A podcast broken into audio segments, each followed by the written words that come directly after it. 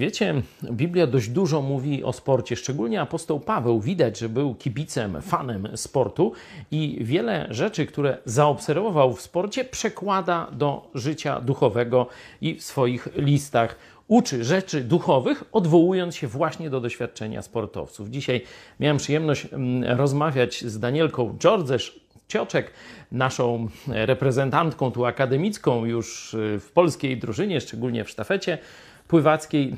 Danielce świetnie idzie i ona powiedziała mi bardzo mądrą rzecz, którą chciałam się też z Tobą podzielić.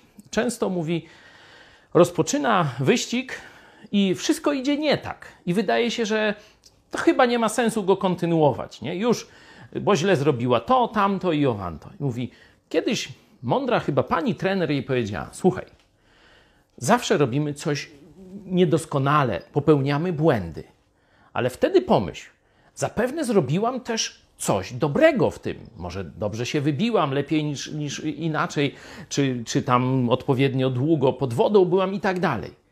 Myślisz, że poszło ci źle, ale daj Bogu szansę. I wiosłuj, czy tam machaj rękami, czy pedałuj, czy biegnij dalej.